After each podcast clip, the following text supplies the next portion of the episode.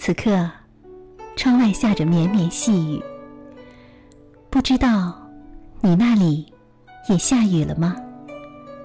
那就让我们在绵绵的秋雨中分享一首苏轼的词《江城子》，这也是一位叫水以沫的听友点播的。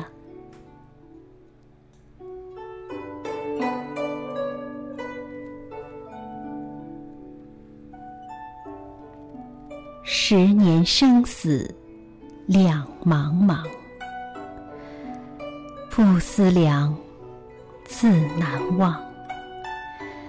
千里孤坟，无处话凄凉。纵使相逢应不识，尘满面，鬓如霜。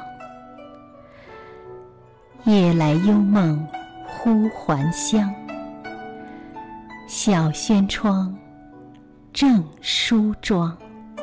相顾无言，唯有泪千行。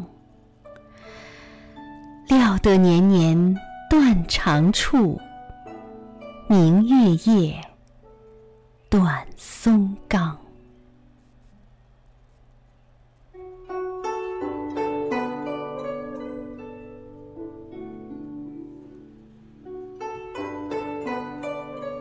苏轼呢，是大家都十分熟悉的一位文坛巨匠，他的父亲苏洵、弟弟苏辙都是非常著名的散文家。